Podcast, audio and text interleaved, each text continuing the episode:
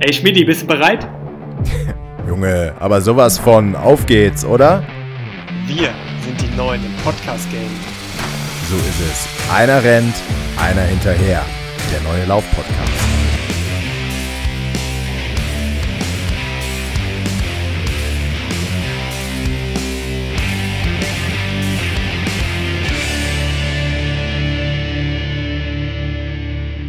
Schmidti, hättest du das gedacht, dass wir hier mal sitzen und Podcast aufnehmen?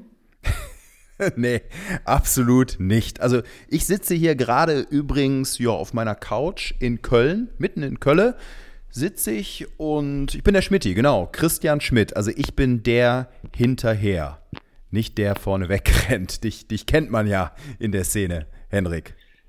Deine Zähne sitzen gut auf dem Cover. ja, da, da habe ich gebissen, du. Das war diesen Winter bei der Winterlaufserie im Milchborntal in Bensberg, Bergisch Gladbach. Das ist hier ja um die Ecke von Köln und das war der zweite Lauf. Den habe ich tatsächlich gewonnen. Da war ich auch ein bisschen, ja, ein bisschen stolz. Ich muss zugeben, die Konkurrenz war jetzt nicht so knallhart, aber ja, ich habe, wie man sieht, alles gegeben. Also wirklich bis zur Zielgeraden Vollgas. Ja, sehr geil, dass wir hier einfach mal sind. Ne? Also für euch, für euch Hörer. Ähm, wir, wir haben uns kennengelernt in Köln, äh, weil ich da oft trainiere. Meine Freundin aus Köln kommt und eben auch Schmidti, Christian Schmidt, dort beim ASV Köln ziemlich oft trainiert. Und ich bin ja, Profiläufer, ähm, Olympiateilnehmer schon gewesen und ja, habe den Sport sozusagen zum Beruf gemacht. Und Schmidti noch nicht ganz, ist auf dem Weg dahin. Aber was machst du denn eigentlich? Jetzt, also äh, ich bin kein Profiläufer, alles andere als ein Profiläufer. Ich würde sagen, ich bin ja so ein, Läufer aus Leidenschaft, beziehungsweise manchmal auch Jogger, also Jogger Schrägstrich Läufer. Die Grenzen sind ja irgendwie fließend. Also das ähm, sollte man als, ich glaube, das ist gerne eine eigene Podcast-Folge. Ja, was mache ich eigentlich? Also ich bin Christian Schmidt, so heiße ich, 39 Jahre alt, wohne in Köln. Ich bin von Beruf Journalist, also ich arbeite als Reporter jetzt gerade bei Pro7 Sat1, dem Konzern bei einer neu gegründeten, das ist jetzt ja, so ein bisschen kompliziert, also eine neu gegründete Produktionsfirma, die heißt Flat White, wie der Kaffee. Die gehört direkt an den Konzern angedockt sozusagen und für die arbeite ich gerade. Wir produzieren ein neues Format, das wird in Sat 1 ausgestrahlt, in diesem Winter noch, volles Haus heißt es. Das werden drei Stunden live täglich von 16 bis 19 Uhr. Da gibt es ja eine Menge zu sehen. Das entwickle ich jetzt gerade mit. Seit sieben Monaten sind wir da dran, das inhaltlich zu gestalten. Ja, und vorher war ich auch bei Sat1 eher im regionalen Programm für Sat1 NRW unterwegs, habe da ganz viele Beiträge gemacht, äh, wirklich von Politik über ja, äh, lustige, unterhaltsame Sachen, auch hin und wieder mal was Sportliches, aber dementsprechend äh, ja, kann der ein oder andere mich vielleicht kennen, aber äh, für Welt, diesen Nachrichtensender, Welt N24, da war ich auch öfter unterwegs, habe da Live-Schalten gemacht. Aber ich kann mich noch gut erinnern hier an deine Live-Schalten aus der, aus der Düsseldorfer Altstadt, ne, war das? Wo es vor allem dann ja, sag mal, im Nachtleben auch eher unterwegs warst.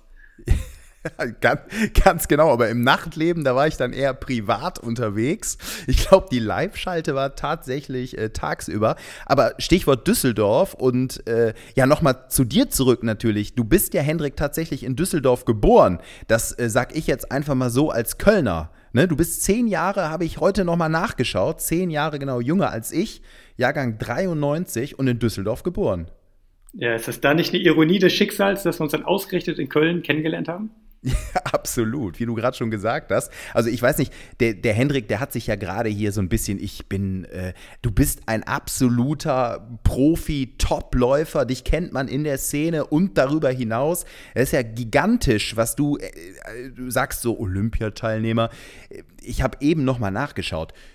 Du bist ja bei deinem Marathondebüt 2016, bist du ja auf Anhieb schon Olympiaquali gelaufen. 2013 war es.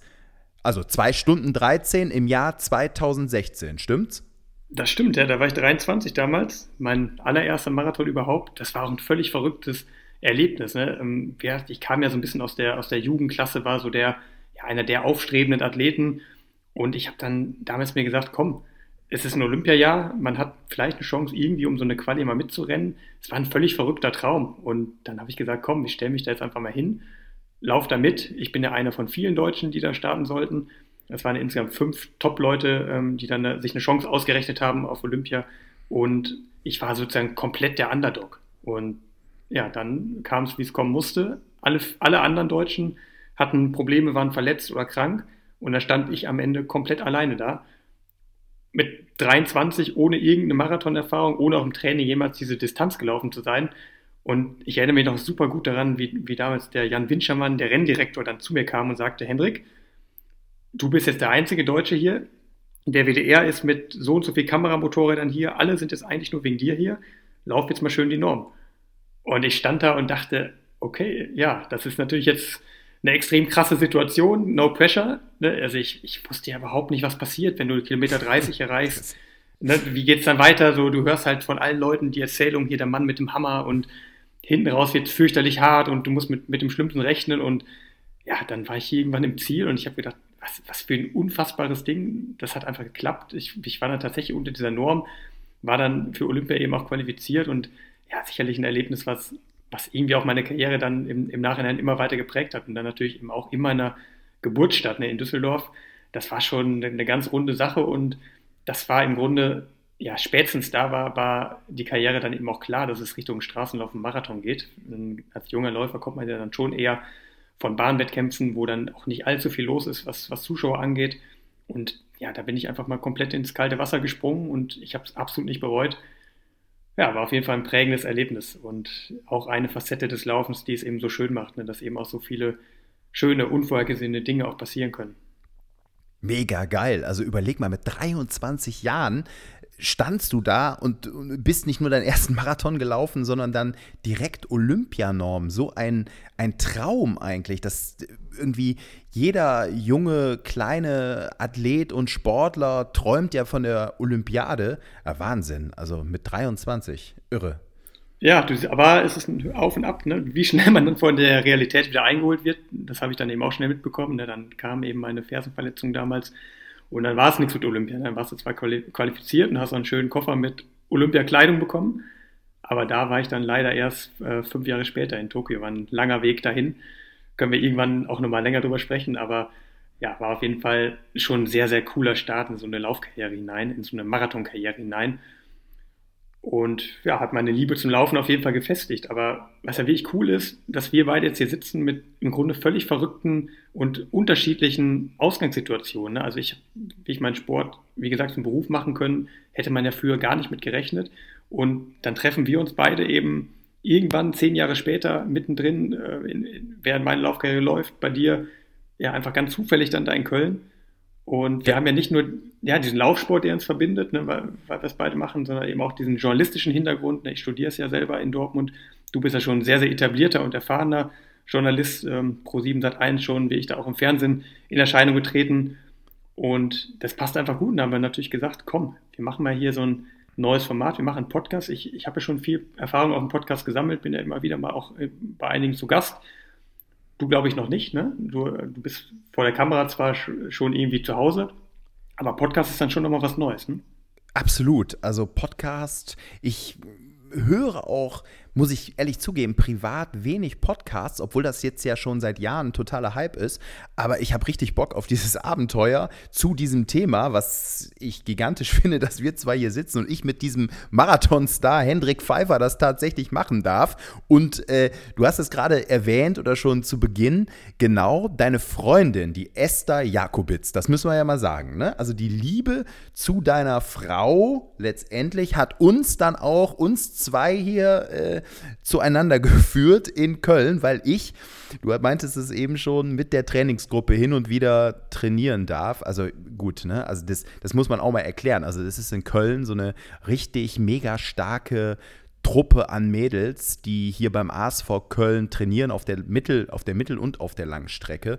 Das ist eine Wahnsinns, also in der Szene kennt man die. Ne? Also diese Vera Coutelier, äh, gigantisch schnell über 1500 Meter, dann jetzt die 3000 äh, Meter Hindernis, Silbermedaillengewinnerin der Europameisterschaften, die Lea Meyer ist in der Trainingsgruppe. Dann deine Freundin, die Esther Jakobitz, das ist ja Wahnsinn. Ihr habt ja was gemeinsam. Die ist ja vor kurzem jetzt beim Köln-Marathon ja sozusagen Siegerin geworden über die Halbmarathon-Distanz und sie wollte ja, glaube ich, korrigiere mich, wenn ich falsch liege, aber gar nicht äh, zu Beginn die volle Distanz laufen. Ich glaube, sie wollte einer Freundin, der Anna Gehring, auch eine Topläuferin, so ein bisschen Tempo machen und hat dann gemerkt, ach Mensch, bei mir läuft's rund, ich renne das Ding jetzt einfach durch. Die Anna Gehring hatte dann, glaube ich, Probleme, hat so ein bisschen nachgelassen. Ja, und Esther, wie ich sie kenne, einfach durchgezogen, äh, Vollgas in 1,15 äh, und ein paar zerquetschten irgendwie das Ding gewonnen. Ja, ähnlich wie du. Also du hast jetzt das Ding nicht gewonnen, aber bist mal eben einfach äh, mit deinem Kumpel mitgerannt äh, eine 216 ganz locker. Ja, hast ihm dann so, also zumindest wirkte es dann für mich so, als hast du ihm so ganz lässig, cool, freundschaftlich den Vortritt gelassen und pendelst dann mal eben als Zweiter des Köln-Marathons in 216 ein und ja, hast so ein Trainingsläufchen beendet. Also ihr beiden scheint ja irgendwie einen gemeinsamen Nenner zu haben, völlig verrückt. Also ihr seid irgendwie bekloppt, oder? Positiv Ach, bekloppt du musst für diesen Scheiß halt auch irgendwie brennen. Ne? Also man wird in diesem Laufsport ja nicht erfolgreich, wenn man nicht da komplett hintersteht und sich dem auch verschreibt. Und das ist schon so, ne? wenn du da wirklich jetzt mittlerweile auch Profi bist, wie ich jetzt, seit ich bei der Bundeswehr bin, da würde ich schon sagen, bin ich jetzt wirklich auch Profi, da dreht sich schon der ganze Tag dann auch drum. Und du musst dann eben auch da einfach mal auch mal verrückte Sachen machen, nicht nur im Training, sondern einfach auch mal eine coole Aktion. Und das war in Köln natürlich der Fall. So, ne?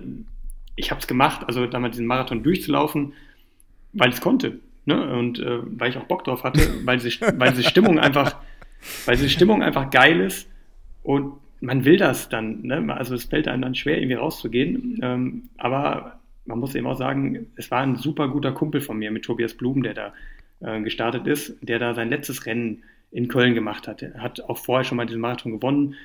Und wir wollten ihm da einfach alle ein würdiges Ende bereiten einen würdigen Abschied bereiten. Und ja, dann äh, habe ich gesagt, komm, ich gehe jetzt statt bis 25 bis 30 und als ich bei 30 Kilometern war, habe ich gesagt, ja, dann geht es mir immer noch so gut, dann laufe ich mal weiter. Und dann war irgendwann plötzlich das Ziel gar nicht mehr so weit und war sicherlich ja ein Erlebnis, was, was immer in Erinnerung für uns beide bleiben wird und war, war einfach sehr, sehr toll. Ne? Und auch wieder eine Seite des Sports, der den einfach so geil macht, so, ne? dass man einfach auch da als Team antreten kann. Man denkt ja immer so, Marathon, das ist immer ein Ego-Ding, man macht sein Ding alleine, man will Konkurrenten ausstechen, ähm, man will sich durchsetzen, ne, sehr ellenbogenlastig und das ist klar manchmal auch der Fall, ne, wenn es um, um, Startplätze für Olympia geht und solche Meisterschaften und, und andere wichtige Dinge. Aber da hängt so viel mehr dran, wenn wir da gemeinsam auch für, für große Events trainieren, was man da im Training halt gemeinsam abspult an Kilometern und, und Einheiten das schweißt einfach zusammen. Und das ist eine sehr besondere Sache am Marathon. Und eben auch diese Möglichkeit, dass, dass man einfach was Besonderes auf die Beine stellen kann. Du musst jetzt überlegen, Esther, meine Freundin, die ist 1500 äh, Meter Spezialistin und hatte einfach mal Lust jetzt auf einen Halbmarathon, wollte eigentlich auch nur pacen und hat dann während des Rennens gemerkt, dass, dass die Form irgendwie so gut ist, dass es einfach rollt und geht. Und dann hat man da eben einfach auch so ein tolles Erfolgserlebnis. Und ja, das ist eine Sache, die den Laufsport besonders macht und eben auch besonders macht, dass man das auf jedem Niveau erreichen kann. Ne? Also egal, ob man jetzt Profi ist und um, um irgendwelche Olympiaplätze kämpft oder um eine andere Bestzeit kämpft, ja, mal, die, fünf, die fünf genau. Stunden Marke zu, zu schaffen ne, im, im, Marathon, was auch immer. Das Gefühl ist, glaube ich, ziemlich ähnlich. Ne? Also wenn ich jetzt meine Bestzeit aufstelle, irgendwie zwei Stunden neun nochmal schaffe, oder jemand, der da jetzt richtig lang für geackert und geschuftet hat, fünf Stunden zu durchbrechen, der wird ziemlich genau das gleiche empfinden. Oder auch du, wenn du jetzt hier den, den Winterlauf im Milchborntal gewonnen hast, du hast dich ja hingestellt mit dem Ziel. Und wenn du es erreichst, ist es einfach ein tolles Gefühl. Und das ist schon was Besonderes, würde ich sagen, bei uns am Laufsport. Und deswegen finden sich eben auch so, in Anführungsstrichen, Pärchen wie wir uns, weil wir das Gleiche fühlen und einfach auch den gleichen Struggle haben, nur mit vielleicht ein bisschen anderem Aufwand und vielleicht auf einem anderen Niveau. Aber dieses Laufen schweißt halt wahnsinnig zusammen. Und das ist eine Message, die ja jetzt gleich mal zu Beginn in diesem Podcast, die man einfach mitgeben kann. Und ähm, das wollen wir eben euch mit diesem Podcast auch so ein bisschen zeigen. So, dass Laufen immer mehr ist als nur das, was man vielleicht im Fernsehen sieht oder äh, ja auch äh, dann, wenn man an der Strecke steht, sieht, sondern da hängt einfach so viel dran und auf diese Reise wollen wir euch mit diesem Podcast einfach mitnehmen. Absolut, das ist genau das Thema. Ich bin ja alles andere als ein Profi, du hast es gerade gesagt. Also 39 Jahre bin ich alt, das habe ich, meinte ich auch eben schon. Und ich laufe jetzt seit meinem 14. Lebensjahr mehr oder weniger regelmäßig. Ne? Ich äh, habe einfach das Laufen so lieb gewonnen. Ähm, ich war früher in der Jugend mal ganz gut.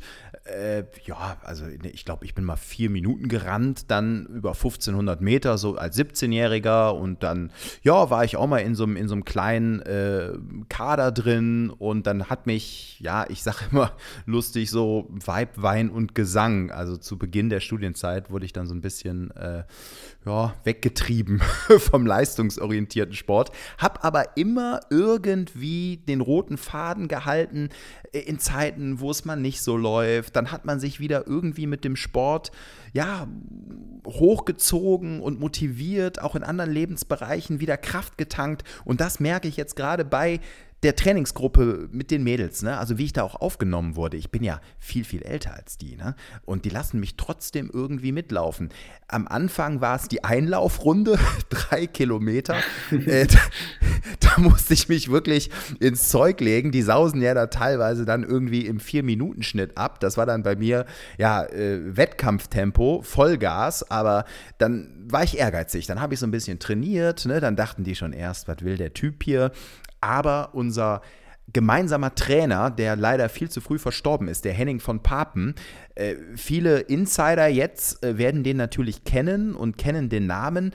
Das war so derjenige, der mich da irgendwie motiviert hat wieder. Der hat mich ja vor einigen Jahren zufällig getroffen und meinte, hör mal, komm doch mal vorbei. Äh, ich habe hier super Mädels am Start und mach dich mal wieder fit und so. Und ich dachte, gut, so ein bisschen gegen das kleine Wohlstandspläuzchen kannst du mal was tun. Und so kam das. Und da habe ich dann auch wieder ja, Spaß bekommen, Lust bekommen. Und wie du gerade sagst, das, das, das ist eben Klar sind wir zum Teil alle Individualisten und trainieren alleine, aber eben auch in der Gruppe. Und nur durch die Gruppe habe ich dann auch wieder Motivation bekommen, regelmäßig da beim Training zu erscheinen. Weil wenn ich jetzt nicht regelmäßig da gewesen wäre, dann, dann wäre ich auch schnell wieder draußen gewesen. Ne? Also der Henning hat sich da erstmal Woche für Woche angeguckt, kommt der Typ denn jetzt auch? Ne? Und dann nicht nur die Einlaufrunde, sondern dann auch Gymnastik, Steigerungen, Lauf-ABC. Da habe ich mir ja bis heute, äh, oder ich breche mir ja bis heute fast immer die Füße, wenn ich da irgendwie äh, Skippings, Lauf-ABC machen soll.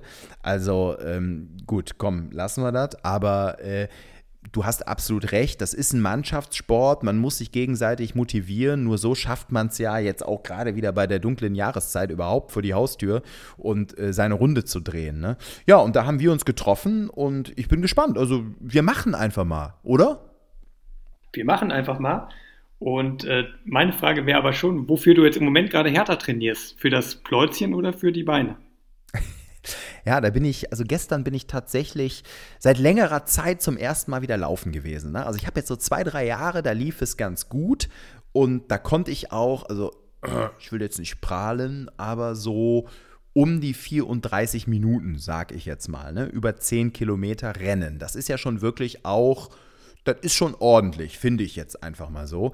Und äh, im Mai hatte ich dann Corona, seitdem ging es irgendwie bergab und da hatte ich auch keinen wirklichen Bock mehr. Sieben Kilo dann wieder zugenommen. Und ja, jetzt bin ich gestern zum ersten Mal seit einigen Wochen wieder draußen gewesen und muss sagen, diese dunkle Jahreszeit kommt mir entgegen, weil man hat wieder das Gefühl, ja, ich kann jetzt durch den Park kriechen, ohne dass mich die Leute irgendwie blöd angucken man, man, kennt das ja, wenn man sich selber irgendwie unwohl fühlt, dann, dann fühlt man sich beobachtet und äh, denkt, oh Gott, jetzt sieht hier, äh, ah, jetzt treffe ich Leute, die ich kenne, die sehen jetzt hier, wie ich rumeier. Natürlich treffe ich keinen und den Leuten ist scheißegal, wie äh, Christian Schmidt aus Köln-Nippes durch den Park rollt. Aber man selber hat ja dieses Gefühl und mein äh, Vorhaben, erstmal dreimal die Woche regelmäßig laufen zu gehen im Dunkeln, mich fit zu machen, ja, bis ich mich dann auch wieder im Hellen äh, sehen lassen kann. Also gestern war okay, 40 Minuten, ähm, was für die Beine getan, bisschen geschwitzt. Tempo sage ich jetzt mal nicht. Also ich habe auch keine Uhr und nichts. Ich würde mal behaupten, weiß ich nicht, 5 Minuten 20 oder so pro Kilometer. Also es hat zum ersten Mal wieder Spaß gemacht. Das ist das Wichtigste. Aber die Mädels, habe ich gehört, die vermissen dich schon ein bisschen. Oh, das hast du jetzt, das hast du lieb gesagt. Also, also die würden dich auch bei Tageslicht gerne sehen. Das hast du wunderschön gesagt. Ich muss sagen, ich vermisse sie auch ein bisschen. Ich vermisse auch diese Einheiten. Ich habe ja gerade mit Esther äh, viel Tempoeinheiten gemacht. Dann im Winter Tausender haben wir uns da äh, gequält und gebissen und uns auch wirklich nichts geschenkt. Äh, also es ist ja so ein bisschen, ich, ich sag mal so, ne, andere, die nehmen irgendwie äh, viel Geld in die Hand und lassen ihren Alltagsstress äh, irgendwie im Domina-Studio oder so und lassen sich da äh, so ein bisschen den Hintern versohlen. Ja, ich gehe einfach zu den Mädels bei, beim ASV Köln. Ja, und das und ist schmerzhafter. Lass, ja, und lass mich da von Anfang bis Mitte 20-Jährigen auf der Rundbahn demütigen. Aber es tut gut. ja. Ab, apropos, ähm, muss ich ganz kurz einwerfen, wir sind ja auch ein Sport-Podcast. Äh, Habe ich eben gelesen, ein Kölner, 56 Jahre alt, hat heute den vierten Platz belegt bei so einem Treppenlauf. Empire, ich habe mal irgendwie davon gehört, aber ähm, ich wusste nicht, dass der Empire State Building Run über 86 Stockwerke geht. Ja, und dieser Kölner Vierter geworden ist in 11 Minuten 30. Was sagt Marathon-Profi Hendrik dazu? Ach, das erinnert mich irgendwie an Kenia. Das, da fühlt sich auch jeder Dauerlauf so an, als hättest du da 86 Stockwerke in den Beinen gehabt also ne, einer meiner, meiner Hauptorte für Trainingslager, ähm, wo, wo wir sehr oft auch immer hinfahren. Aber nee, ist beeindruckend. Ne? Also ich habe von diesem Empire State Building Lauf auch schon gehört. Ähm, glaube, es gab damals auch einen Deutschen, der da schon mal richtig weit vorne auch war, also sogar auf dem Treppchen.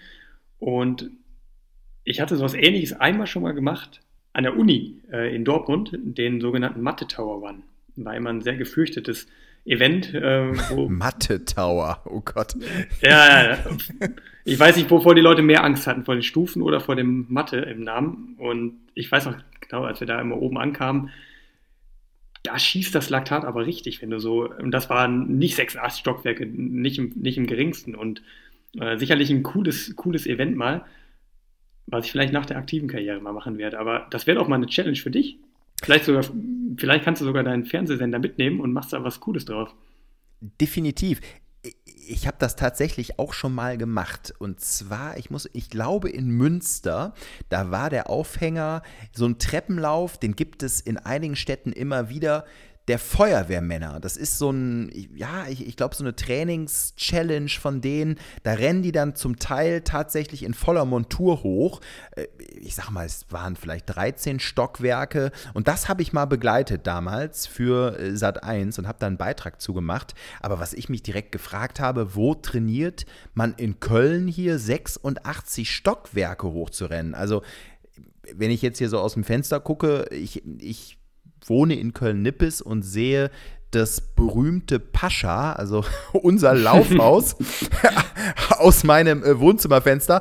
Das hat sieben Stockwerke. Also ich glaube jetzt nicht, dass der Kollege äh, im Puff hoch und runter gerannt ist. Also ich frage mich, wo hat man sich da vorbereitet? Oder was glaubst du, wie bereitet der sich vor? Muss man tatsächlich Treppen laufen oder reicht es da auch irgendwie, äh, ja, einen steilen Berg hoch und runter zu rennen? Die, die Frage ist ja, wie oft der da dann im siebten Stock unterwegs ist, so in, in einer Woche. Ne? Da kommt vielleicht ja auch was zusammen. Ja, Kosten kommen da zusammen. Ich glaube, das ist gar nicht so günstig, aber das, das lassen wir mal so stehen. Also, da, reicht, da reicht dann auch nicht der Sieg vom Preisgeld, ne? um das wieder auszugleichen. Wahrscheinlich nicht, aber das müssen wir nachreichen, das müssen wir recherchieren. Das, das werden wir nachreichen in der nächsten du, Folge. Du kannst, du kannst, natürlich kannst du sowas auch an, an den Bergen trainieren. Also es ist ja natürlich eine Sache, die jetzt auch bei uns im Profisport sehr oft gemacht wird. Wir trainieren natürlich jetzt nicht für Treppenläufe, aber wenn man für einen herausfordernden Kurs trainiert, wie zum Beispiel New York, der jetzt mein nächster Marathon ja werden soll, dann ist es natürlich sehr hilfreich, wenn du im Training schon die Möglichkeit hast, möglichst viel von diesen Höhenmetern auch mal einzubauen. Auch übrigens im Training für flache Rennen. Ne? Also wenn du jetzt mal schaust, und Elliot Kipchoge, der dann in Berlin da Weltrekord rennt, der trainiert ja auch fast das ganze Jahr über dann bei, sich zu Hause in Kenia, in Kaptagat. Habe ich auch schon gesehen, den Ort, wo es wie ich unfassbar herausfordernd ist zu laufen. Also es geht immer nur rauf und runter. Du hast dann das alles noch auf 2500 oder mehr Höhenmetern äh, über, über Meeresspiegel, wo natürlich eh alles noch viel anstrengender ist und jeder Berg da wirklich ja, der dich ans Äußerste treibt. Und ja, es ist ein, ist, ein, ist ein Mittel, was auf jeden Fall funktioniert, was ich selber am eigenen Leib eben auch schon gespürt habe. Jetzt Beispiel ähm, Deutsche Meisterschaften im Frühjahr in Hannover, wo ich, wo ich gelaufen bin, da war ich tatsächlich dann drei Monate am Stück. Vorher wo, in, du in wo du gewonnen hast, Henrik, wo du gewonnen hast, das muss er ja, ja. mal sagen. Der, der Junge ist un also unglaublich, ich finde das toll, mit welcher Bescheidenheit du daherkommst. Also die Leute, die Zuhörer, die kennen dich ja alle, aber du hast ja, das finde ich halt so, ja, wahnsinnig. Du bist im Frühjahr deutscher Meister geworden, bist 2,10 gelaufen und 2,10 in Hannover, 2,10 und ein paar zerquetschte, sage ich mal. Ne? Ich glaube, deine Bestzeit ist 2,10,18 in Sevilla. Das war jetzt eine höhere 2,10, aber du bist deutscher Meister geworden. So, dann ist der Typ in Berlin ja mit Elliot Kipchoge, du standst ja mit ihm an der Startlinie, du hast ihn ja getroffen, du warst ja in diesem Rennen dabei, da bist du 32 Kilometer gerannt, hast auch Tempo gemacht. Danach machst du den Köln-Marathon in 2016, wirst ganz nebenbei äh, Zweiter, pace dein Kumpel auch und jetzt dieses Riesenziel am 6. November in New York, also wie, wie, packst du das alles weg? Also es sind jetzt viele Fragen. Meine erste Frage, hast du Elliot Kipchoge da so richtig wahrgenommen, eigentlich an der Startlinie, vielleicht ihn sogar ähm, äh, begrüßt, ihn irgendwie äh, berührt, den Meister, ich weiß es nicht, oder nachher, äh, ja, war das so? Ja, so ein bisschen wie beim Papst, der einen segnet, ne, wenn du ihn berührst. Äh, ja, es ist tatsächlich so, du, du kommst natürlich natürlich schon sehr, sehr nah. Ne? Also, also ich, ich bin ihm auch in Kenia schon ziemlich oft begegnet, also jetzt sogar im Vorfeld, ähm, als er das letzte Mal oben war in Kenia und äh, für die Europameisterschaft trainiert hat, hat er schon sich vorbereitet jetzt auf Berlin und da trainierst du auch öfter mal auf der gleichen Bahn. Ne? Also gerade diesen Track Tuesday in dem sogenannten Kipchoge Stadium, was halt nicht, nicht nach ihm benannt ist, sondern nach einem anderen Kipchoge, der ein paar Jahre früher unterwegs war. Aber da triffst du ihn und kommst ihm nah und du siehst ihn halt, wie er mit seiner Gruppe da trainiert. Das ist einfach einer von uns. Er ist, er ist du, genau, hm? du, du sagst es gerade, er ist ja, er wirkt ja so unglaublich bescheiden, mega sympathisch, dieser Typ. Und das heißt, ihr, ihr kennt euch, ihr habt da auch schon miteinander mal, ja, so ein kleines, kleines Pläuschen gehalten. Ja, Smalltalk hatten wir jetzt nicht unbedingt gehalten, aber man sieht sich und man ist, man ist einer von vielen und er ist eben mit Abstand der Beste dann da, da im Stadion.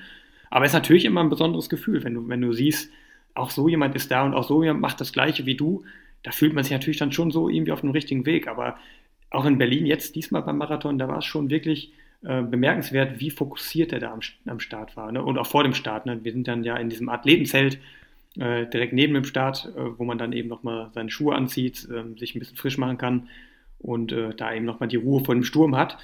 Und das war schon, ne? also da hat er wie ich äh, ziemlich starren Blick gehabt, äh, war sehr, sehr in sich gekehrt und man hat gemerkt, dass er da einfach was vorhatte. Und tendenziell war es sogar schon ein bisschen, ja, wirkte er ein bisschen angespannter als in den Jahren davor. Also es war schon sehr interessant auch zu sehen. Natürlich schaut man dann dahin, weil es ist ja auch super interessant. Ne? Und wenn ich da neben ihm stehe, schaue ich mir auch schon mal irgendwie die Beine von ihm an und, und schaue schau da, ob da, ja. ob da noch ein, ob da irgendwo noch ein Wadenmuskel mehr ist, äh, den man, den man sieht, äh, den, den wir nicht haben. Aber es ist tatsächlich dann einfach einer von uns und er macht das alles nur eben auf dem allerhöchsten Niveau und er hat da, wie ich den, diesen Königsweg gefunden, dann eben auch in diese fantastischen Bereiche reinzukommen, wo es dann, wie ich, Richtung zwei Stunden glatt geht. Was jetzt gar nicht so viel klingen mag, so, ne? Am Ende ist er, ist er ja auch nur neun Minuten schneller als ich, was im Marathon im Profibereich dann aber natürlich schon viel ist, ne? Aber jetzt aus Sicht eines, eines Freizeitsportlers würde man denken, das ist ja im Grunde dann kaum, kaum Unterschied. Das sind ein paar Sekunden auf dem Kilometer. Aber das kann ich euch sagen, diese paar Sekunden auf dem Kilometer sich weiter rauszutrainieren und äh, diese Grenze zu verschieben, die ist natürlich dann ein unfassbares Stück Arbeit und da ist dann eben auch so ein bisschen ja, der Schlüssel drin, diesen Weg zu finden, dass man, dass man sich nicht übertrainiert und sich wieder verletzt und dann eben die richtige Balance hat aus Regeneration. Beantwortet das ein bisschen auch deine, deine zweite Frage, ne, wo, du, wo du gesagt hast, wie kriegt man eben dieses Pensum hin? Ähm, ich bin mir sicher, dass ich jetzt auch diese, dieses Pensum mit vielen Wochen über 200 Kilometern, auch jetzt mit scharfen Trainingsläufen wie in Berlin oder auch in Köln, das war für mich auch ein Trainingslauf, wie man das verpackt. Es ist sehr wichtig, dir eben die Zeit zu nehmen, dich zu regenerieren, weil sonst schaffst du das einfach nicht. Du, du verbrennst ja einfach dann. Ne, wie, wie, wie, wie, wie, wie regeneriert Henrik Pfeiffer bei 200 Kilometern? Also die, die, die fahre ich nicht mit dem Auto, nicht mit der KVB und nicht mit dem Fahrrad pro Woche. Wie regeneriert Hendrik Pfeiffer da? Im Grunde, dass du zwischen Einheiten natürlich nicht mehr allzu viel auf den Beinen bist. Ähm, also ich habe ja unfassbar viel zu tun, auch drumherum. So eine Sportkarriere können wir auch mal irgendwann mal ausführlicher beleuchten, aber so eine Sportkarriere, da hängt, je länger du dabei bist, auch immer mehr dran. Also es ist am Anfang, wenn du so ein junger Nachwuchsathlet bist, schon so, dass du einen Trainer hast, der sagt dir, was du trainierst und du machst das Training und da, das ist dein, dein Hauptding. Aber je, je länger du dabei bist, auch je erfolgreicher du wirst, desto mehr Sachen kommen und hängen da dran, wie Partner, mit, den, mit denen du sprichst, organisatorische Sachen. Also es ist so, dass ich bestimmt am Tag acht bis zehn E-Mails mindestens schreibe und das jeden Tag, um einfach das alles auf die Reihe zu kriegen und das ist natürlich dann immer toll, dass man, dass man da eben auf mehrerlei Hinsicht, in mehrerlei Hinsicht gefordert wird.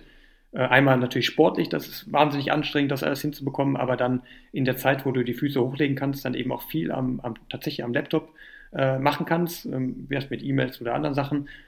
Und das mache ich auch konsequent. Also es ist dann schon so, dass ich sehr selten dann noch andere Sportarten irgendwie mache, so mit, mit Freunden mich treffe, im Bolzen gehe oder was auch immer, es, also was ich mache, ist tatsächlich öfter mal in einen Café zu gehen oder ein bisschen essen zu gehen. Das geht ja bei uns in Köln dann auch sehr, sehr gut. Es ist ein sehr, sehr angenehmes Viertel dann Sülz. Da gibt es eben schöne Cafés. Dann geht man mal raus, trinkt Kaffee und dann kommt eben auch schon wieder die nächste Einheit. Aber der Schlüssel kein Bier, natürlich. Kein, kein Bier. Ich wollte Henrik Pfeiffer letztens überreden. Da habe ich auch nachher ein schlechtes Gewissen gehabt, muss ich sagen. Aber da bist du ja überhaupt nicht anfällig. Ne? Da sagst du knallhart, nee, nee, nee, ich bin voll fokussiert, ich bin hier im Trainingsmodus, kein Alkohol. Gut, da hatte ich eins, eins mehr, habe ich zwei getrunken. Ja, Schmidti, das, das ist Arbeitsteilung.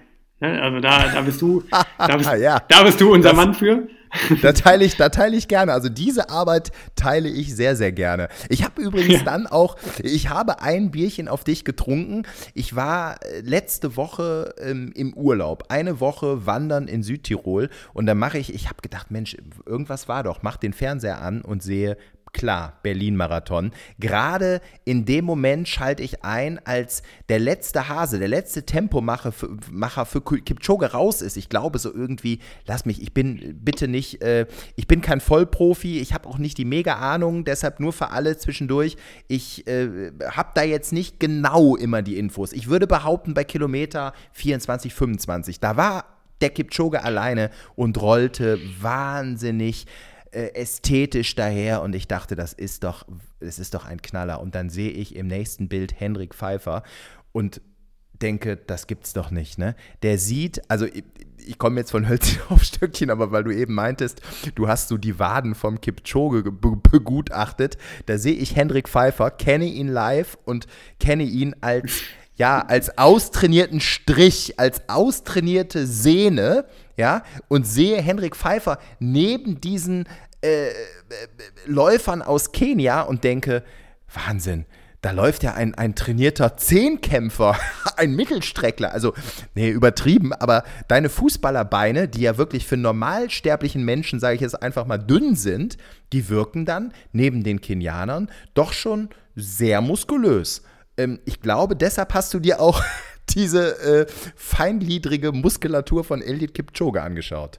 Aber das, das nur so ja, am Rande. Ja, das, das ist unfassbar. Ne? Also wenn du da auch mal drüben bist in Kenia, du siehst da Leben, Lebewesen, nenne ich die mal, äh, die, da, da, denkst du, das ist, das ist, die sind gezeichnet worden oder die, also die sind komplett, das sieht komplett unnatürlich aus teilweise, wenn die da so eine Tight anhaben, ne? du kennst ja diese, diese engen Laufhosen. ja, da, die sitzen da, dann, flatt, da flattert's, ne? Bei denen flattert Das ist kein Scherz. Das ist absolut kein Scherz. Ja. Die flattern. So, das, klar, äh, haben viele da eben auch jetzt nicht die allerbesten ähm, Lebensbedingungen. Ne? Und, und, aber es ist so, dass, dass viele von diesen Leuten tatsächlich anatomisch so gebaut sind, ohne da jetzt Hunger zu leiden, sondern die leben einfach zu 100% gesund und machen diesen Sport auf, auf absolutem Top-Niveau und haben einfach anatomisch nochmal teilweise echt einen anderen Körperbau. Und das ist so Wahnsinn, wenn du das siehst, wie dann so eine Tight einfach flattern kann. Da denkst du einfach, das ist unfassbar. Und dann sind diese teilweise ja auch noch dann an die zwei Meter groß und, und sehen halt wirklich aus wie, wie eine Spinne, ne? also Spinnenbeine. Und auch dieser, dieser Ansatz der Wade, der, der dann teilweise gefühlt in der, in der Kniekehle entspringt, das ist unfassbar. Also es ist, es ist kein Zufall, dass so viele Top-Athleten dann eben aus dieser Region auch kommen, weil da einfach ähm, ja, irgendwie auch die Leute dazu geboren sind. Und das ist so spektakulär zu sehen. Also ich kann jedem empfehlen, auch wenn man jetzt irgendwie kein Profi ist, einfach mal dahin zu fahren, ähm, einfach nur aus Inter also wenn man sich ein bisschen für den Laufsport interessiert, einfach aus Interesse und sich das mal anzugucken, wenn da so eine Gruppe in voller Montur steht und wie auch da trainiert wird. Und wenn ich da jetzt eben als, als Europäer hinfahre, dann bin ich natürlich einer von wenigen und ich habe mittlerweile den Mut gefunden, mich auch diesen Gruppen mal anzuschließen, da mitzurennen, soweit ich kann oder so oft es geht. Und da fühlst du dich halt schon teilweise wirklich demütig. Ne? Also ich denke halt schon, ich, ich reize schon wie, ziemlich viel ja? aus im Training. Ne? Ich reize schon ziemlich viel aus im Training. Aber da gibt es dann teilweise Leute, die, die fackeln da Sachen ab. Da denkt man wirklich, das ist, das ist vom anderen Stern. Und teilweise sehen die halt auch wirklich aus wie vom anderen Stern. So, ne? Also Kipchoge ist schon wahnsinnig dünn. Aber ich habe da oben in Kenia wirklich auch noch Leute gesehen, die, die im Grunde irgendwie die Gesetze der Physik auf den Kopf stellen. Und das ist schon wahnsinnig beeindruckend zu sehen. Und auch, ja, auch ein, ein Grund, warum ich immer nach Kenia hinfahre, weil du da natürlich endlos viele Trainingspartner hast, die auf deinem Niveau oder auf einem besseren Niveau trainieren. Und äh, deswegen ist das auch aus, äh, einer von vielen Gründen, warum, warum das für mich mein wichtigster Ort ist ne, für Trainingslager. Du hast gerade gesagt, ich traue mich jetzt auch mal so ein bisschen die anzusprechen. Wie, wie, wie läuft das denn ab? Also du, das sind, diese Bilder habe ich schon mal im Fernsehen gesehen, dass das sind Riesengruppen, äh, Riesentrainingsgruppen. Ja, und da geht dann Henrik Pfeiffer einfach hin und sagt, hey, äh, ihr, ihr, sprecht Englisch, nehme ich an, und, und sagt, hey, I'm Henrik uh, from Germany, uh, can I run with you? Oder wie, wie läuft das ab? Ja, die, also die Gruppen bilden sich, das ist wirklich sehr angenehm in Kenia, dass alle auch sehr gut Englisch sprechen. Also es lernen da die, die Schulkinder schon. Also du kannst dich da komplett auf Englisch verständigen, was jetzt in Äthiopien, dem anderen Läufer-Hotspot, glaube ich, ein bisschen schwieriger ist. Und du kommst einfach mit so vielen Leuten in, ins Gespräch, dass, dass du, es sehr leicht ist, da so eine ja Gruppe zu formieren. Du hattest ja, ja mal, äh, ganz kurz, ich, ich habe mich erinnert, du hattest ja mal einen Kumpel von dir, der für dich Tempo gemacht hat, dabei in Köln. Das war eine, das war eine super Geschichte. Da stand ich da bei den Mädels und ja, habe mich gerade wieder äh, demütigen lassen bei einer Tempoeinheit. Auf einmal kommt Henrik um die Ecke mit seinem äh, Kumpel aus Kenia, seinem Tempomacher. Ich, ich habe den Namen gerade vergessen. Äh, wie Timothy. Timothy. Kip, Kip Keo, ja. Kip Keo, hör mal, super Typ. Auch natürlich die schlanke Wade. Aber das Geile war, äh, als du dann beim Auslaufen meintest, ja, wir müssen hier die größere Runde, wir müssen ihm mal eben hier das Rhein-Energiestadion vom FC zeigen. Äh, äh, das hat er hier noch nicht gesehen, das wollte er sehen. Ich so, ah, okay, ähm, hier Fußball, äh. Nee, äh, das, das ist mir in Erinnerung geblieben. Er ist kein FC-Fan, äh, er ist Fan vom ersten FC Nürnberg, weil er, glaube ich, irgendwo mal was gefunden hat oder, oder irgendwie ein Trikot geschenkt bekommen hat oder so vom ersten FC Nürnberg. Stimmt das? Ja, das ist tatsächlich so. Also es kommen ja immer viele Leute auch hin und wenn man nach Kenia fährt, dann bringt man gerne eben auch ein paar Klamotten mit, so, ne, weil, weil die das einfach sehr gut gebrauchen können. Und wenn du da unterwegs bist, dann siehst du da, keine Ahnung, von jedem noch so kleinen Dorfverein, von irgendwelchen Leichterlegvereinen, tragen die dann da irgendwo Trikots in der absoluten, im absoluten Niemandsland. Ne? Und äh, ich weiß nicht, was ich da schon alles gesehen habe. Also mittlerweile gibt es auch eine ganze Menge Wattenscheid-Trikots, die da, die da unterwegs sind. Aber teilweise gefühlt hat, hat da jeder Deutsche, der schon mal da war, äh, aus seiner kompletten Nachbarschaft alle möglichen Trikots mitgenommen und de dementsprechend siehst du halt wirklich viele ja, äh, Vereinstrikots, Leichtathletik-Trikots, Fußballtrikots, was auch immer. Und er hat wahrscheinlich dann eins von Nürnberg abbekommen obwohl und diese, das, das, muss man sagen, obwohl äh, die Jungs noch nie in, in, in, in Nürnberg waren. Ne? Und trotzdem war er dann irgendwie, ja, aufgrund des Trikots äh, Fan vom ersten FC Nürnberg. Das war äh, super geil, fand ich das. ja, aber das Stadion konnte ich ihm leider nicht zeigen. Aber es war wirklich so, also du, das ist unfassbar, wie Fußball begeistert die da auch alle sind. Also der kennt fast jeden Bundesliga-Verein. So, und da ich ja äh, in Gelsenkirchen noch wohne, war natürlich dann naheliegend, ihm das Schalke-Stadion zu zeigen. Dann war Dortmund nicht weit, Bochum nicht weit. Dann sind wir auf dem Weg nach Köln auch an Leverkusen vorbeigekommen. Dann war Gladbach auch noch in der Nähe und dann waren wir eben da noch in Köln. Und er wollte, also er war so wild darauf, das war das, was er am meisten interessiert hat, alle Fußballstadien zu sehen, die in der Nähe sind. Und dann dementsprechend konnte er dann natürlich im Ruhrpott auch eine ganze Menge einsammeln. Mit, mit ja, Dortmund, Bochum, Schalke, Leverkusen, Gladbach, Köln, äh, da hat er, glaube ich, eine ganz, gut, eine ganz gute Region erwischt, was, was Bundesliga-Vereine angeht. Und ja klar, da war, sind wir hier in lustig, NRW. Ja? ja, war schon richtig lustig. Also auch wie er, wie er dann da äh, Fotos machen wollte, vor allem vom Dortmund-Stadion. Äh, dann, dann, ich weiß gar nicht, wir haben bestimmt 20, 30 Minuten habe ich da ein Fotoshooting gemacht in allen möglichen Posen vor, vor dem, vor dem Dortmund-Logo. Und äh, die wurden dann auch bei, bei Facebook, das haben da die meisten dann da auch gepostet. Und das war, war schon sehr lustig. Also das, das war für ihn eins der Highlights, als er hier in Deutschland war. Und äh, genau, deswegen mussten wir natürlich dann auch nach dem ASV Köln-Training die 500 Meter darüber gehen zum Stadion und dann da eben auch das nochmal begutachten. Weil klar, das, du musst dir vorstellen, der Kerl hat noch nie, noch nie Kenia verlassen. Im Grunde auch noch nie groß die Region, aus der er kommt, ne, in, in Iten. Absoluter, ab, absoluter Wahnsinn. Ihr habt das erzählt. Ich, ich habe mir das nachher, ich habe meiner Freundin, ich, das, das sind ja so Sachen, äh, die, soll ich sagen, die musst du ja erstmal irgendwie äh, selber setzen lassen ähm, und, und denkst dann drüber nach, Moment, der war noch nie äh, im Ausland, der war noch nie in Deutschland, der ist noch nie geflogen, der war noch nie in einem normalen Supermarkt, hast du erzählt. Er hat noch nie Schnee gesehen. Das kam ja alles zusammen. Du, du, ne, also man muss sagen, weil ich glaube, das, das war äh, vor dem Hannover-Marathon und da hat es hier auch mal kurz geschneit. Ne? Da hat er Schnee gesehen. Und worauf ich hinaus will, all diese Eindrücke, die musst du ja erstmal verarbeiten und dann diese Leistung bringen. Dann legt der Typ da für dich äh, Tempoarbeit vor und rennt ja, ist ja auch auf diesem Niveau, dass der ungefähr äh, Richtung 2.10 laufen kann. Und wenn ich jetzt überlege, äh, mich würde man jetzt hier irgendwie in eine fremde Welt schicken und da soll ich dann körperlich richtig Leistung abrufen und also unvorstellbar, wirklich ziehe ich meinen Hut, richtig sympathischer, cooler Typ und er wirkte einfach so gelassen. Äh, ja, dem ist nichts hinzuzufügen. Ja, war sehr, sehr, sehr, sehr cool, auf jeden Fall. Ich habe ihn ja dann auch noch ein bisschen länger äh, bei mir unterbringen können, dass er da eben nochmal die Chance hatte, auch ein Rennen auf eigene Faust zu machen. Und auch als er bei mir in der Wohnung saß, ne, dann das Spannendste war für ihn die Waschmaschine. So Sachen, wo du jetzt als, wenn du hier in Deutschland aufgewachsen bist, gar nicht dran denken würdest, dass das spannend sein könnte. Und dann, ne, als ich dann einmal nach Hause kam, als ich in der Uni war, habe ich, also hab ich ihn vorgefunden, wie er vor der Waschmaschine saß und in diese Waschmaschine hineingestarrt hat und das beobachtet hat. Also das ist so Wahnsinn teilweise ne, auf der Welt, wie, wie unterschiedlich man groß werden kann und was, was dann für einen eben besonders sein kann und was nicht. Ne? Und ja, also werde ich nicht vergessen, war ein cooler Aufenthalt. Ich hoffe, dass, dass wir ihm ermöglichen können, auch nochmal in, in Europa oder auch, auch den welche von anderen Jungs, je nachdem, wer, wer da gerade kann und gute Form ist, dann eben auch Rennen zu ermöglichen, weil das natürlich dann schon das, worum es geht. Ne? Also die, die Kenianer, muss man sich so vorstellen, die wollen irgendwann es mal schaffen, irgendein Rennen in Europa zu laufen. Das ist dann sozusagen der Durchbruch, den man erreichen kann. Ne? Selbst wenn man da auch nur einen Betrag gewinnt oder bekommt für Pacemaking, was auch immer, mit dem man hier vielleicht einen Monat bestreiten könnte. In Kenia kann man damit mehr als ein Jahr bestreiten oft. Und die, diese Relation, die muss man sich erstmal dann vor Augen führen, was das für eine Bedeutung hat einfach. Ne? Es sind wirklich Hunderte, ich würde sogar sagen, es sind auch über tausend, die da äh, es versuchen, irgendwann mal in, in europäisches Management reinzukommen, die Chance zu haben, bei so einem Marathon wie in Hannover jetzt zum Beispiel Tempo zu machen.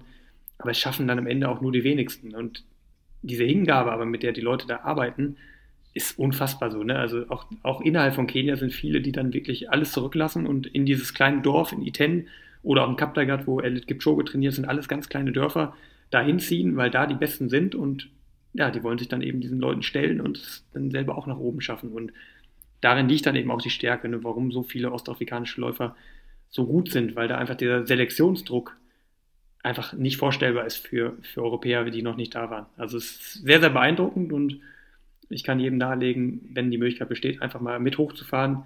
Ich bin ja sehr, sehr oft da. Ähm, fragt mich einfach, ne? wenn, ihr, wenn ihr Interesse dran habt, dann kann ich sicherlich auch ein paar Tipps geben, wie man da am besten hinkommt, ne? welche Fluglinie man bucht und, und wie man da oben auch zurechtkommt. Ja. Toll und wie man die Jungs anspricht und ich finde gerade so bewundernswert wirklich und das merkt man mit welcher Begeisterung du äh, eben über deine Aufenthalte in Kenia sprichst und man merkt richtig, dass du ja ich glaube, dass dass du äh, froh bist da richtig ein Teil der Trainingsgruppe zu sein und das äh, im Prinzip ja, spricht ja auch dafür, was wir zu Beginn gesagt haben, dass einfach der Laufsport auch ein Mannschaftssport ist, dass man in der Gruppe trainiert, dass die Gruppe einen nach vorne treibt. Und ich finde es so toll, da sieht man wieder, Sport ist einfach friedlich, der vereint, es ist völlig egal, wo du herkommst, welche Hautfarbe du hast. Du trainierst zusammen, du äh, durchlebst unterschiedlichste Emotionen zusammen, du hältst zusammen, du bist ein Team und das ist gerade auch bei uns im Laufsport so wunderbar und äh, ja, wirklich toll, wie du das äh, erzählst, welche Begeisterung du halt dadurch, durch deine Aufenthalte auch für das Land Kenia gewonnen hast, ne? Absolut. Kommen wir mit Sicherheit in, in anderen Folgen auch nochmal mehr darauf zu sprechen, weil das einfach so wahnsinnig viel hergibt, ne, dieses, dieses ganze Kenia-Thema und weil man da einfach so viel auch erzählen kann. Auch den Struggle, den man da hat. Ne? Also äh, können wir auf jeden Fall schon mal anteasern, dass wir da auch mal einige Folgen auch äh, gezielt dazu machen werden. Aber lass uns jetzt zum Ende der ersten Folge einfach nochmal äh, ja, unseren Hörern mitgeben, worum es in diesem Podcast geht, ne? was wir einfach wollen und äh, ja, worauf, worauf sie sich auch einstellen können jetzt in den, in den nächsten Folgen, ähm, ja, in welche Richtung das Ganze geht ja, warum machen wir beide jetzt hier einen Podcast? Ne? Also in erster Linie äh, bin ich ja dankbar, dass ähm, Hendrik mich äh, gefragt hat, damit hätte ich jetzt überhaupt nicht gerechnet. Ne? Was will der mit so einer, mit so einer Laufgraupe? Mich kennt man natürlich nicht. Äh, Christian Schmidt läuft, wenn er, wenn er Glück hat, mal irgendwas um 35 Minuten. Wenn er ein bisschen fetter ist, läuft er 45. Also ich bin alles andere als ein Laufprofi. Ich laufe regelmäßig, aber das ist jetzt nicht, äh, ja, so wie bei Hendrik, ähm, dass ich damit äh, Geld verdiene, schon gar nicht ich glaube, wir haben uns gefunden, weil wir eben nicht nur in der Szene über Zeiten und Rekorde und Namen plaudern wollen, sondern halt auch so ein bisschen unterhalten wollen, Mensch, was geht sonst so ab? Ähm, was passiert in der Welt? Das ist natürlich mein täglicher Job. Als Reporter berichte ich über diverse Themen und die wollen wir auch irgendwie aufgreifen. Ich kann ein Anekdötchen erzählen. Ja, die Queen, äh, Her Majesty, ist ja verstorben vor, ich, wann war es, Henrik? Du bist doch der Journalist. wann ist sie gestorben? Ja, ein paar Wochen ist es her. Ich weiß nur noch, wie ich dir, dir schreiben wollte und äh, fragen, ob wir uns treffen und auf einmal sehe ich ein Bild vor der Tower Bridge ne, mit, mit deinem Gesicht drauf, was auch nicht allzu begeistert geguckt nee, hat. Nee, es war witzig, weil es ist eigentlich überhaupt nicht mein Thema. Ähm, also ich bin kein Royal-Experte. Jetzt fragt man sich natürlich, was, was, was kannst du denn? aber Royal-Themen definitiv nicht. Äh, bin dann aber Hals über Kopf von meinem äh, Chef sozusagen nach London geschickt worden. Ja, ich sollte mal kleine Geschichtchen finden rund um äh, den Tod der Queen. Übrigens meinte ich dann, ich war noch nie in London, mein Englisch ist so lala, aber äh, ja, mache ich natürlich. Äh, Auftrag 00 Schmitti äh, angenommen. Ja, dann, dann, dann, dann bin ich dahin und was, was machst du dann, wenn du von zu Hause aus, ich war wirklich ganz alleine da, ähm, ohne Kamerateam, ich selbst mit einer Kamera, ich kann auch selber so ein bisschen drehen und äh, schneiden und so weiter und bin dann da rumgelaufen, Kamera, Mikro und versucht irgendwie Leute anzuquatschen und Geschichten zu finden. Ja, klar, man geht zum Buckingham Palace, da sind dann die ganzen Trauernden gewesen, haben da Blumen niedergelegt und, und, und. Ja, ich habe dann einfach die Leute angequatscht und habe tatsächlich einen Typen gefunden, der drei Jahre als Butler bei der Queen gearbeitet hat, im Buckingham Palast. Der, der, hatte drei so, der hatte drei so Corgis, drei so Köter dabei. Und ich dachte, ja, Moment, äh, irgendwie da war da was. Das sind doch diese berühmten Hunde gewesen. Bin ihm dann so ein bisschen hinterher und habe ihn dann irgendwie äh, angehauen und ja, ja, ja. Und dann hat er erzählt und während ich da mit Kamera und Mikro, da habe ich erst äh, auf meinem, ich sage jetzt mal mittelprächtigen Englisch gar nicht so mitbekommen, was er gerade gesagt. Ich, ich so Moment, äh, Ach so, du hast wirklich bei der gearbeitet. Ja, ja, sagt er, klar. Und dann äh, dachte ich, wow, Jack, Jackpot, Reporterglück. äh, irgendwie muss man ja dann auch ein bisschen Glück haben. Ja, und dann hat er mir da ein bisschen was erzählt und, und, und. Und äh, dann konnte ich ihn sogar abends noch bei sich in der Privatwohnung, weil wir wollten dann so etwas länger äh, mit ihm sprechen und so ein kleines äh, Stückchen draus machen. Und dann habe ich ihn abends besucht, bin dann irgendwie anderthalb Stunden durch London. Er wohnte im Norden. Und dann hat er mir abends äh, in einem ja, anderen Setting, wie man so schön sagt, dann auch nochmal was erzählt und so ein paar alte Bilder und Alben gezeigt. Das war schon witzig. Also da habe ich echt den Butler der Queen praktisch durch Zufall getroffen. Ja, das sind so Anekdötchen, die wir natürlich auch gerne aufgreifen. Geil, ja, absolut geil. Also du musst überlegen, Schmidti, Schmidti hat halt eben auch eine, ja, selber ein Leben, was, was total außerhalb der Norm ist. Und ne, wer arbeitet da schon als, als so ein Reporter, der, der, der, durch die Weltgeschichte reist und dann solche, solche Jobs bekommt. Und ich finde, das, das soll unser Podcast eben auch besonders machen. Ne? Wir wollen euch auch da ein bisschen mitnehmen hinter die Kulissen, wie funktioniert so, ein, so ein Leben als Reporter, der dann natürlich aber immer wieder auch äh, mit dem Laufen begegnet und es natürlich selber auch, auch ausübt. Aber ich glaube, dass da äh, auch eine ganze Menge cooler Geschichten äh, immer wieder entstehen. Ne? Also wenn ich jetzt mal die letzten Wochen Revue passieren lasse, da warst du sogar noch mehr in der Welt unterwegs als ich und hast auch das ein oder andere absurde Ding da erlebt. Ne? Also deswegen wird das sicherlich auch sehr unterhaltsam sein. Und das ist eben auch die Message, die wir euch mit diesem Podcast mitgeben werden. Nehmt das Leben nicht, nicht zu ernst. Es ist einfach alles auch immer mit einer gehörigen Portion Humor zu sehen und die macht es immer deutlich angenehmer. Absolut. Ich, ja, ich, ich glaube, gerade in der heutigen Zeit, wo wir ja nun wirklich äh, viele Krisen haben, da wollen wir überhaupt nicht äh, näher drauf eingehen, aber ich glaube, äh, da ist Lachen wichtig, da ist natürlich Laufen wichtig, da ist frische Luft wichtig, das gehört alles irgendwie zusammen. Und ja, wir haben uns gedacht, Mensch, wir setzen uns zusammen, versuchen das mal mit dem Podcast und Thema Laufen, rechts und links, da nehmen wir schöne, unterhaltsame Themen mit rein. Wir geben unser Bestes und ich glaube, wenn wir uns eingrooven, dann äh, ja, klappt das auch. So ein Podcast ist, oder so ein Projekt-Podcast ist eben auch jetzt kein Sprint, sondern ein Marathon, oder? Ganz klassischer, plakativer Spruch zum Schluss. Super, so machen wir es. Ja, und dann, äh, Henrik, machen wir in der nächsten Folge natürlich intensiv weiter. Äh, reiß doch noch ganz, ganz kurz an. Junge, dein Ziel, 6. November, den willst du auch durchlaufen, nicht nur pacen. Am ersten Sonntag im November klassisch New York Marathon mit am Start Hendrik Pfeiffer. Was hast du dir vorgenommen? Was geht da ab? Wie trainierst du gerade? Wie bist du drauf? Ja, Riesentraum, der in Erfüllung gehen wird. Ne? Also ich wollte immer schon mal so einen geilen Major rennen. Ähm, New York ist, ist sicherlich das Rennen, was jeder in seinem Leben schon mal irgendwie gemacht haben will. Und durch meinen Partner Puma hat sich jetzt tatsächlich die Tür geöffnet, dass ich da noch in, auf den letzten Drücker vielleicht in dieses Feld hineinkomme. Und ja, dafür brenne ich natürlich wahnsinnig. Ne? Also es ist mein dritter Marathon in diesem Jahr, aber es soll dann eben auch nochmal ein absolutes Highlight zum Schluss werden. Wir können in der nächsten Folge ein bisschen genauer erklären, wie man sich auf so ein Ding vorbereitet, ähm, auch wie ich das jetzt hier gerade genau mache. Aber auf jeden Fall steht das fest, dass das große Ziel, jetzt sind es noch ungefähr vier Wochen bis dahin, und da gibt man natürlich dann einfach auch nochmal richtig Gas und ich merke schon, das Training, das läuft fast wie von alleine. Also das ist eine richtig geile Situation gerade und gibt mir eben auch einen richtigen Schwung jetzt mit ähm, in, in diese ganzen harten Trainingseinheiten, weil das eben ja das Ding ist, was man auf jeden Fall in seiner Karriere drin haben sollte, ähm, damit die Karriere auch im, im, Marathon dann eben alles abgedeckt hat. Ne? Und äh, Olympiateilnahme habe ich zum Glück schon, aber so ein Major-Rennen in New York, das fehlt mir noch und dieser Traum wird jetzt dann endlich wahr. Und ich hoffe, dass die Karriere auch noch ein paar Jahre geht. Lieber Hendrik, definitiv. Also ich habe jetzt eine riesen, riesen Portion Hunger und futter jetzt meine selbstgemachte, also okay, meine Freundin hat die gemacht, aber eine selbstgemachte, leckere Lasagne. Was machst du? Das klingt geil. Weißt du, was bei mir gibt? Linsen mit Reis. Hm, wie immer. Wie in Kenia. Das habe ich, das habe ich mir aus Kenia, also tatsächlich aus Kenia angewöhnt, das aufrechtzuerhalten, die Routine, weil es super gesund ist. Und in so einer Marathonvorbereitung versuche ich das möglichst oft einzubauen.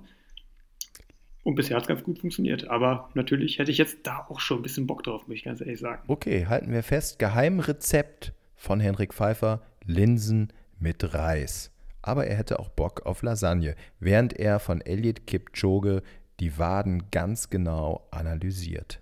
Henrik, ja, ich freue mich aufs nächste Mal. Auf bis nächstes Mal. Wir erscheinen jeden Dienstag, versuchen das immer aufrechtzuerhalten, diesen Rhythmus, und starten jetzt einfach mal rein. Wir freuen uns, wenn ihr uns äh, Feedback gibt, wie es euch gefällt, ob ihr auch ein äh, paar Themenwünsche habt, was Cooles drin haben wollt. Wir sind da immer offen für, also schreibt uns gern bei Instagram. Wir verlinken euch ähm, alles. Wir werden vielleicht auch einen eigenen Auftritt jetzt äh, in, in, in nächster Zeit mal machen mit einem eigenen Instagram-Account, dass wir auch den Podcast da präsentieren können. Aber generell hilft uns natürlich jetzt gerade in dieser Anfangsphase, wenn wir da viel Feedback von euch kriegen, vielleicht auch ein paar Bewertungen. Wir bleiben dran und wir haben Bock drauf. Super, vielen Dank. Ciao. Ciao.